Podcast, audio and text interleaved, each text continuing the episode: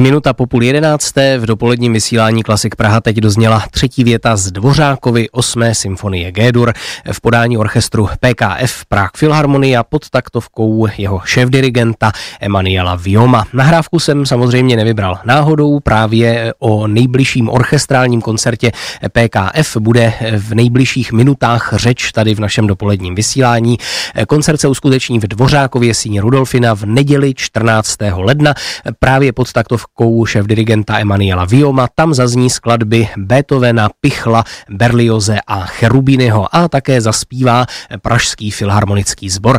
No a více už nám o nedělním koncertě PKF opět prozradí paní Hana Dohnálková, vedoucí archivu PKF a dramaturgině cyklu soudobé hudby, která je již tradičně hostem na telefonu v našem dopoledním vysílání a se kterou jsme teď ve spojení. Dobrý den.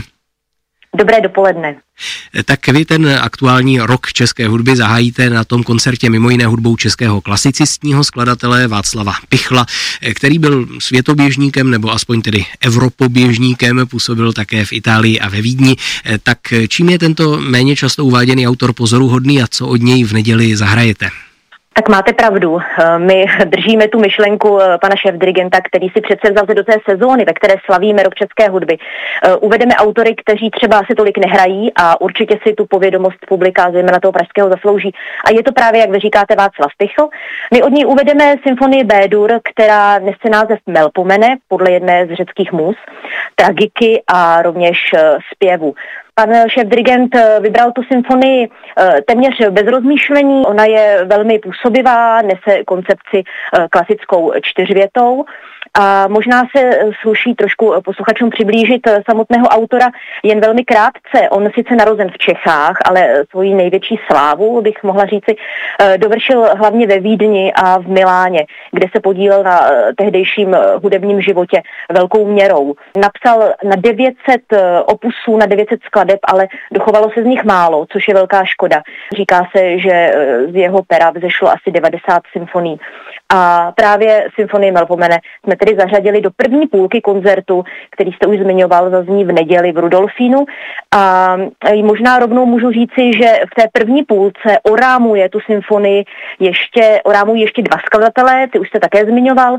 My začneme ten koncert Ludwigem van Beethovenem a jeho předehrou Ruiny Atenské opus 113, což je předehra k hudební kompozici k divadelní hře Augusta von Kocebueho, která byla směřována k slavnostnímu otevření e, německého divadla v Budapešti, v tehdejší tedy Pešti v roce 1812. To bude tedy úvodní skladba večera.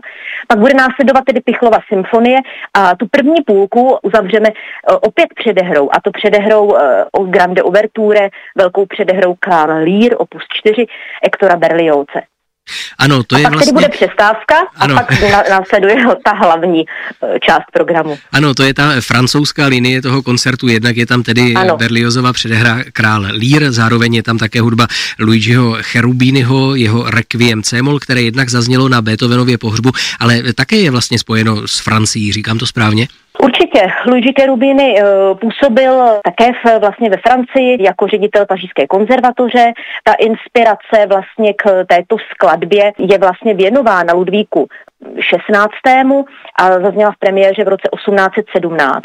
A vlastně daleko řekla bych ještě význačnější jsou ty její eh, reprízy a následná provedení a to už jste zmínil, to asi nejvíce zmiňované je právě ten pohřeb Ludvika van Beethovena, kdy dochází k tomu propojení i té linie koncertu právě, kdy pan šéf dirigent chtěl poukázat na tu linii mezi jednotlivými skladateli a tak si to kolo uzavírá právě Kerubínyho Requiem. Ta slavná repríza na Beethovenově pohřbu tedy byla eh, v roce 1827, 10 let po premiéře této skladby. Uh-huh. Víte, jestli si Beethoven tu skladbu eh, osobně vybral, nebo jaký byl vlastně jeho vztah k tvorbě Luigiho Cherubínyho? Eh, to nevím, vidíte, to je zvláštní pěkná myšlenka. Nevím, ale myslím si, že eh, opravdu tam ta inspirace, inspirace je a vlastně všichni ty autoři, i Hector Berlioz eh, měl napojení vlastně na Kerubínyho jako mladý žák právě na pařížské konzervatoři. Takže bylo by zajímavé, jestli opravdu Beethoven stál o to, aby Requiem právě Luigiho Kerubínyho zaznělo na jeho pohřbu. Doplním ještě, že v této skladbě, tedy v tom Requiem, bude také zpívat Pražský filharmonický sbor, se kterým samozřejmě PKF Prague Philharmonia často spolupracuje. Eh, to je tedy ten orchestrální koncert v rámci cyklu A a už tuto neděli 14. ledna zazní v Dvořákově síně Rudolfina. Eh, ještě jsme také chtěli zmínit koncerty, které proběhnou závěrem ledna v rámci dětských programů F vašeho orchestru, tedy PKF Prague Philharmonia. Je to tentokrát program s atraktivním názvem Cestování za jinými světy. Tak pojďme ještě představit tyto dětské koncerty, které tedy budou 27. ledna v Rudolfinu.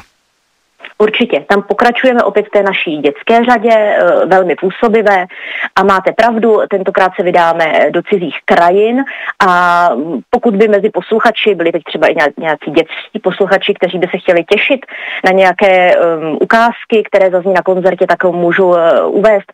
Začneme Beethovenovou symfonii číslo 8 s čtvrtou větou, ale bude to velmi rozmanité. Navštívíme i hudbu Charlesa Ivese, Johana Strause juniora s předehrou Detopír a zazní také třeba od právě Johana Štrauze eh, juniora eh, slavná polka Hromy a blesky und Donner und Blitz, kterou eh, ten koncert završíme.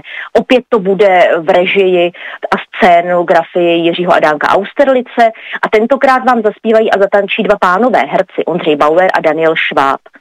Takže um, určitě se děti mají na co těšit. Správně jste řekl sobota 27. ledna. A možná bych ještě vteřinku napojila. My pak dětem věnujeme i vlastně v rámci jejich pololetního vysvědčení koncert 30. ledna, který bude na Hudební akademii muzických umění v Praze, kdy máme koncert Talent Prahy 5, což jsou vlastně mladí umělci, malé děti pod taktovkou Leoše Svárovského zahrají krásný repertoár právě z PKS Prague na koncertě laureátů této soutěže a to bude právě po tom dětském koncertě v úterý 30. ledna. Tak to je tedy lednový výhled PKF Prague Philharmonie a samozřejmě podrobnosti posluchači mohou najít na vašich webových stránkách pkf.cz. No a nejbližší setkání s vámi tedy může být na tom orchestrálním koncertě už tuto neděli 14. ledna v Dvořákově síni. Rudolfina pod taktovkou Emanuela Vioma. Pozvala nás paní Hana Dohnálková, tak moc vám opět děkuji za rozhovor a budu se zase těšit někdy na slyšenou.